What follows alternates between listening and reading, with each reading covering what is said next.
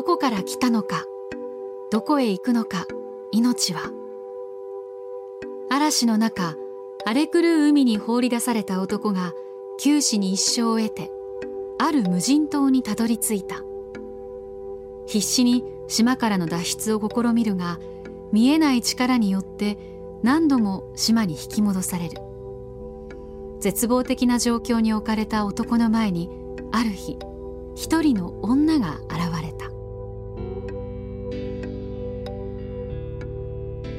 鈴木敏夫のジブリ汗まみれ。昨日全国公開されたスタジオジブリ最新作、レッドタートル、ある島の物語。今週はくがつついたちに ライン ライブで配信されたレッドタートル、ある島の物語のマイケル・デュドク・ドゥヴィット監督と、この映画のアーティスティックプロデューサー高畑勲さんの対談をお送りします。なお通訳は平岡恵美さんとイラン・エングイエンさんです。En fait, c'était un événement isolé que quand j'étais enfant.えー、まずはあの子どもの頃、えー、多分じゅうにさいぐらいだったと思うんですけれども、えー、実は私の母親が、えー、アーティストだったんですね、えーまあ、彼女は、えー、美学校を出ていて、えー、そして私たち息子に、えー、特別絵を教えよう、教えようというそういったことを強制的にさせようということはなかったんですけれども、えー、私たちの、まあ、そういったあの私たちに絵を見せたり、えー、そういったあの、まああの刺激を与えたというところでは、えー、彼女の存在は大きかったのではないかと思うんです、えー、まず最初にそのあの母に見せじゅうにさいぐらいに見せられたのが、えー、ロダン、えー、あの有名な彫刻家のロダンの絵だったんですね。その絵というのが一本の線で、えー、体の輪郭を、えー、描いているものだったんですけれども、その一本の絵を、えー、一本の線を描くときに、えー、何の躊躇もなく最初から最後まで体体の輪郭をなぞって描いたその絵が大変素晴らしいと母が見せてくれたんですね。そして私もその絵を見てそれが心に残っていて、えー、もしかしたら、えー、自分の絵の、えー、その表現方法の出発地点というのはここにあったのではないかというふうに、えー、今思います。あともう一つ大きなあの自分のアーティストとしてのキャリアの中での大きな出来事がもう一つありまして、えー、それはちょうどにじゅうごさいの時に、えー、アニメのスタジオで、えー、アニメーションスタジオで、えー、働いていたんですが、それはロンドンで働いていたんですが、一冊の本と出会いました。えー、その本というのは、えー、じゅうななせいき、えー、じゅうはっせいきの、えー、僧侶が、えー、日本、日本の僧侶が書いた禅僧の僧侶が書いた、えー絵をまとめた一冊の本だったんです。それはもうクリエイターとして本当に衝撃的な出会いだったんです。というのももちろんその前奏と同じように真似をして模倣をして同じようなものを描きたいというそういったことではないんですけれども、彼らがやろう、やろう、やろうとしていること、こういう方向性でこれから自分も絵を描いていけたらいいなというふうに私はその時思いました。実はこの、この今日のために僕はそのいくつかえっと、要するに余白、空白というものをこう生かしてその見る人の想像力で訴えかける絵っていうのはそのマイケルさんの絵がそうなんだけれど、あの、えっと、そういうものの、まあ、例としてですねあのいくつかあの出しておいたんですよ。でその中にですねこれは昨日そのマイケルさんから初めてその今の布袋の絵っていうのはあのこういうのがそのすごかったんだって聞いたんだけど、こういうその日本には余白という、まあ、日本では余白と言ってるけど、まあ、空白をその生かした絵っていうのはあの当然のようにあるわけなんで、でその線で描いてるでしょ。その日本ではもちろんその、えー、と筆の線で描いてるんだけど、そのマイケルさんの絵がその日本の絵とものすごく違うところがあると思うんですよ。それに気が付かれたかどうか。マイケルさんの絵もですねただ線じゃないんだ。線そのものが影になってる。その影になってるってことは逆に光を表してるわけだけど、そういうことで空間を作り作ってるんですね。だからその日本の影響があったとかいうその 空, 空白を生かすってことについてはその通りなんだけど、でもそのあのすごいそのやっぱり西洋的なんだろうと思うんですねマイケルさんが。だそれを思いついたっていうね、そのなんていうかな西洋人だから当然だと僕は簡単に思わないんで。すごいことなんじゃないかなと思って。もともと筆という、えー、道具が好きだというのが、えー、あるんですけれども、えー、もちろん私は日本人ではないので日本人が、えー、使うような筆の使い方をしない、えー、というのはあると思います。実は自分でいろいろ筆をこう実験的に使ってみたことがあるんですね。そして一つ気づいたのが、えーまあ、アニメーションを作る時というのは、えー、太くて、えー、太い線細い線をゆっくり動かすとどうしてもその線があの微動してしまって、えー、全体にその、そのモチーフが、えー、揺れてしまうという、えー、そういった弊害があるんです。なので、えー、アニメーションの中ではそのアニメーションで描かれたその線というものをある程度コントロールするためにまっすぐな線、えー、または太い線、えー、そういったものでそのあのモチーフが微動していることをなるべく、えー、見ている人に、えー、気づ、気づかれないようにする、えー、そういったかそういった微動を隠すという、えー、そういったあの側面が あ, ありました、えーまあ、さ, さることながら、えー、私はその線を線で、えー、筆, 筆で線を描くことで、えー、やはりその光と影とその美しさ、そういったものがとてもあの重要だと思っています。やはりこういうふうにあの影を作ることによって一日の太陽の高さというものが見ている人に伝わります。まだ朝早い時の光なのか、それとも太陽が高いところ高い時の光なのか、そういったものを線の太さや線の太さで表すことができます。あとはその筆で作るシミのようなこう黒いシミのようなものがを単純にすごく美しいと思う、えー、そういった気持ちもあるんですね。あとはそのみっつめはその下の、えー、地面のところの線が、えー、揺れ動いて、えー、そしてそれが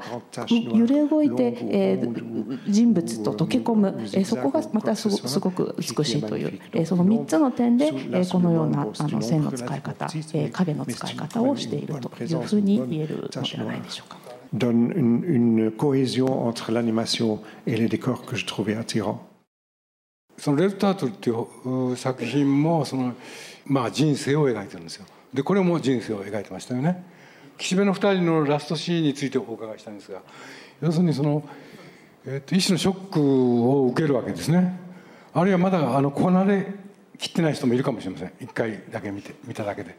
まあでも大事なところはそのこれはですね日本人である我々にとってはですね意外とそのえっとショッキングであるものを非常にそうすんなりとですねあの受け入れることができるんですよ。でそれは一体そのえっとマイケルさんのまあ死生観って日本で言いますけど死生観その死生観なのかねというのはその正統的なえっとキリスト教の教義から言うとおかしいですからはっきり。しかし日本のその非常にこういい加減なその神も仏も何もかももう何でもいい我々にとってはですね非常にこうすんなりと心に入るんですね。だからその点だからご本人のあれなのかねそれともこれを作ってる間にそういうことをこうこう一つ思いついたりしたのか。こういった死生観というのは、えー、あの個人的な、えー、見解だと思います、えー、私の、えー、バックグラウンド、えー、あの教育そういったものから来たものではなくて、えー、あくまでも個人的なものだったと思います、えー、私が育ったのは、えー、プロテスタントとカトリックが、えー、共存するそういう、そういった、えー、ところの、えー、あの地方から来ているんですですけれども、えー、子どもの頃、えー、そういったプロテスタントカトリック、えー、の教育を、えー、強制的に受けたというわけではないんですね、えー、けれども若い時から、えー、そういったものを目にするということはもちろんありました、えー、私自身、えー、若い時に、えー、ある、えー、死を、えーまあ、間近に体験することがあった時、あ、あったんですけれどもその時に自分、自分なりに死とは何なのかということを、えー、理解するえー、理解しようという、えー、そういった、えーまあ、心の、えー、動きというのがあったわけなんです。なので私が、えー、自分自身で、えー、自分の言葉で理解しようとした死というものを、えー、もしかしたらそれが死生観の根元に根付いているのではないかと思います。あともう一つ、えー、いろんな本や、えー、本や小説、文学の中でもちろん、えー、何度も繰り返されているテーマではあるんですけれども、えー、私自身、えー、ふたりの人間が、えー、別れてそしてまた再会するという、えー、そういった、えー、そういった話をがとても好きなんですね。というのも、えー、そ, それは も, もちろんあのスピリチュアルな意味だけではなくて、えー、いろんな意味で私たちに、えー、強く訴えかける、えー、テーマだと思うんです。えー、恋愛にしてももちろん、えー、別れてまた出会うということはありますし、えー、全文化の中にもそういったことはあります。なので多分それはまたもう一つ根底にあったのではないでしょうか。あのえっとついでですけど、その周りの方っていうかな、あの人々人々はこれに対して。あのこの、えっと、岸辺の二人のラストについてその何かこう意見をあのマイケルさんに言ったり し, してるんでしょうか。Um, bon, c'est un peu gênant de le dire ici parce que j'ai eu des retours très émouvants, émouvants.このこういう仕事をしていると、えー、本当に全く面識のない人から突然、えー、手紙やメールをいただくことがあって、それが大変私の心を打つんですけれども、えー、どうやって私のメールアドレスを見つけてきたのかわからないのですが、えー、時々、えー、あの知らない人からメールが来ます、えー、そういった方からいただいたメールの中で、えー、例えば小さい時に、えー、死別した、えー、肉親、えー、そ, そうそのことを思い出すとか、えー、またはあの病院で、えー、新人の看護師の、えー、訓練をするときに死を語るための教材として、えー、使っているんですよとか、えー、そういったあのメールをいただくことが、えー、多いんですね、えー、なので世界中の人から、えー、中国とかいろんな国の人から、えー、そういったメールをいただくのは本当にあのこの作品ならではではないかと思います。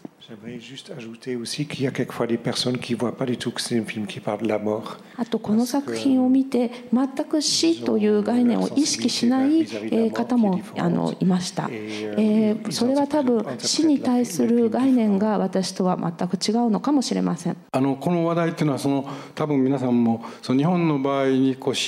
死んだ人が一体どうなるのかっていう問題っていうのはあの非常にこう、えっと、僕らは矛盾している平気なか平気で。でそれ悪いとも全然僕は思ってないんですが、それは要するに例えば、えっと、あの天国でお父さんが見てくださるとかさぞお喜びとかっていうのはあの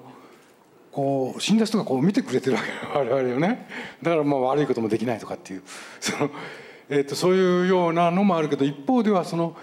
先に死んだその、えっと、夫が死んで、であの私もあのもうじき行きますからねって言ったらもうすぐに会えるつもりね、その死んだら。でそういうふうなのがこうもうごちゃごちゃになってて、あの非常に自由であるとかその我々はそのというふうに僕はもう最近意識してるんですよ。日本というのは悪くないんじゃないかってその、えっと、非常にこうあの自由に自分たち の, その気持ちに応じて死を考えることができるということで、でそういう点でですね、そのあの子があの子って お, おばあさんなんだけど、あの子はですね若返っていってですね、そのどこを見てもらいたいかっていうそのそのどの年で見てどういう感じで見てもらいたいかっていうのがよく表れてるでしょ。もうそのだからさっき言ったけど我々にぴったりあの本当に素晴らしいと思うんですね。レッドタートルのその制作中にそのロンギングっていうタイトルのそのなんだっけあの。えっと、メイキングみたいなのが出たんですね。でその実に見事な、えっと、ので感心したんですが、しかしそのロンギングって非常にその大事な言葉でその、えー、っと日本語での、その古い日本でこう恋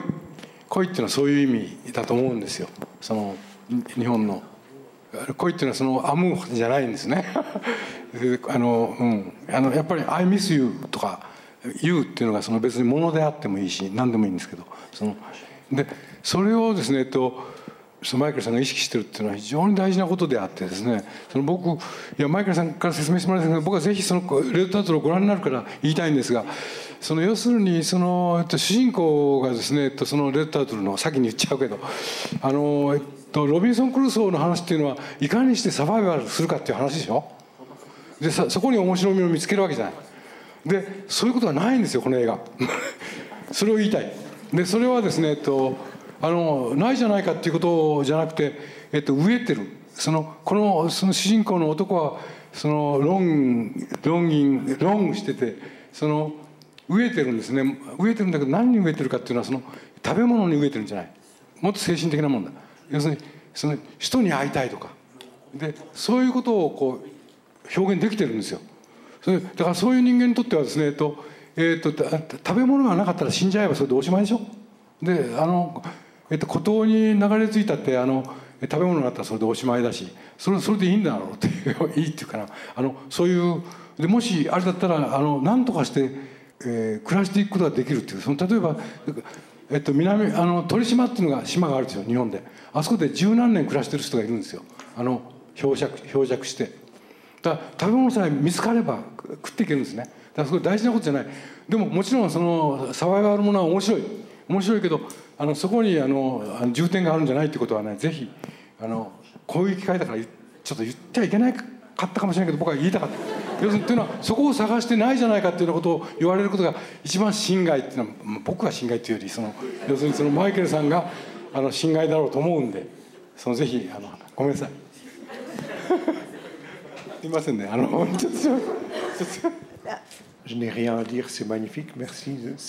当に付け加えることがないほど今美しいお, お言葉を聞けてあの嬉しいですと。本当にそのロンギング、えー、慕う、えー、恋恋恋うというのは、えー、とても大事な、えー、感情だと思います。質問をお受けしたいと思います。短編の映画だと多分あの表現したいものそのものを圧縮して表現すれば、まあ、短時間なのであの人は見てくれると思うんですね。でついて い, い, いってくれると思うんですけど長編になるとやっぱりそれ以外の表現したいもの以外でも気にしないといけないものがたくさんあるかと思います。ちゃんと人がついていきてきてるかとかあとあのエンターテインメント的に大丈夫なのかそういったものを今回あの長編を初めて作ってどういうふうにそれに挑みましたか。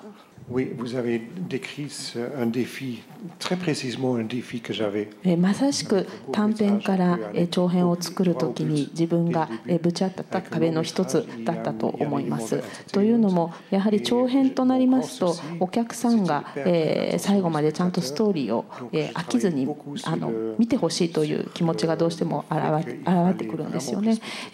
トーリーが心から離れてしまうというのはエンターテインメント娯楽の映画ということでは、えー、それは成立しないというふうに思いました。えー、なので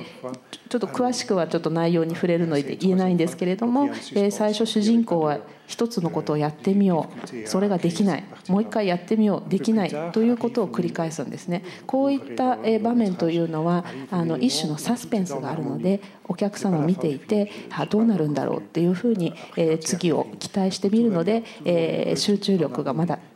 保てるんですけれどもその後、えー、今度はみんなハッピーというシーンがあるんですね。これはもちろんあのエンディングがそうハッピーっていうわけではなくて途中経過としてみんながハッピーという時が来るんですけれども、えー、その間、えー、実はハッピーなのは少しだけ見るのはお客さんっていうのはいいんですけれどもあのハッピーなあの幸せな時間っていうのが続くとじゃあ次どうなるのみたいなふうにあのああ飽きてしまう そ, そ, のその状況に飽きてしまうということが、えー、どうしても起きてしまうんです。なので、えー、こういったさじ加減というのは、えー、高畑さん、えー、鈴木さん、えー、長編 の, あの経験が豊富にある、えー、いろんななスタッフの人に聞きました。特に編集のセリーヌという女性がいたんですが彼女の意見や周りのアニメーター共同脚本家の女性に聞いて作っていったわけです。一番大事なのは本質を離れないということです。本質を離れずにいながらも自由でいること、少しは右回り左回り右往左往することがあるかもしれませんけれども、本質を忘れずにいるということが大事です。またあの音楽というのもとても助けになるんですね。もちろん音楽が全てを解決するというわけではないんですけれども、部分部分解決してくれるというのは一つ言えるかと思います。けどもちろんやっぱり一番大事なのはストーリーだと思うんです。今回レッドタートルっていう映画を見るにあたって、マイケル監督のオリジナルのあの作風っていうのはどんなとこを見ればいいのかなっていうのが一つと、あともう一つがレッドタートルっていう映画を見ながら飲むのに一番適したフランスワインを教えてもらいたいなと思います。Ça c'est intéressant et c'était aussi un vrai souci.面白いあの質問ありがとうございます、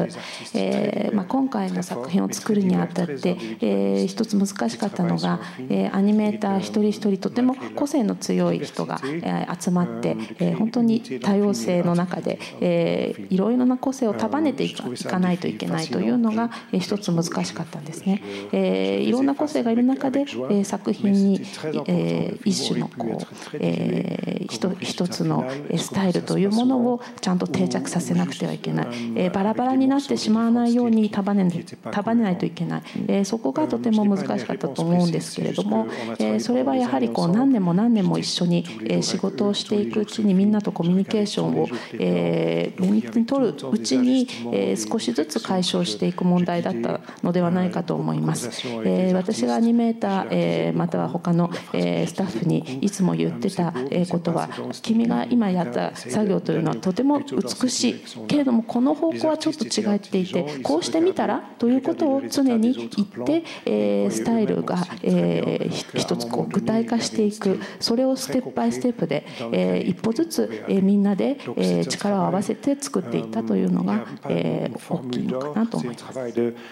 Step by step, pas par pas, et de tout le temps être vigilant et de espérer que tout le monde comprend aussi cette cette. 実はこの作品、えー、制作の、えー、大部分をアングレームというフランスの、えー、南西部にある町で作ったんですけれども、えー、ここのワインがあのピノとシャランと両方混ぜたワインなんですね。なのでここのここのアングレームのワインをぜひあの飲みながら見ていただけたら嬉しいです。こ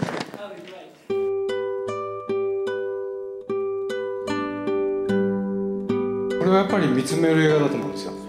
地味あふれるっていう言葉があるけど、そのじわっとこうやってくるものがね、大きいもんで、そのなかなか日本なんかでは作れないような。そのいい映画ができたんじゃないかと私としてはそう思ってて、あのぜひ皆さんに見ていただきたいし、よろしくお願いします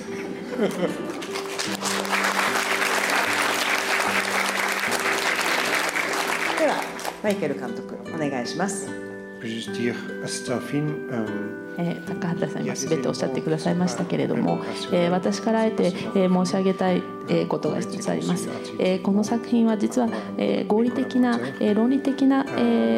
論理的な思考で作ったわけではなくてですね、直感的に作ったというのが根底にあると思います。なのでこの作品を見るときに身を委ねて音楽を聴くように、音楽を聴くときというのはこの楽器は何だ、どういう意味があるのか考えて音楽を聴かないと思うんですね。だから音楽を聴くようにあまりこう深く物事が考えないで身を委ねて、えー、作品に身を委ねて見ていただけたらあの嬉しいなと思います。にせんじゅうろくねんカンヌ国際映画祭ある視点部門の特別賞を受賞しているスタジオジブリ最新作「レッドタートルある島の物語」は現在全国ロードショー。ぜひ一度劇場に足を運んでください。来週はマイケル監督と作家の池澤夏樹さんの対談をお送りします。お楽しみに。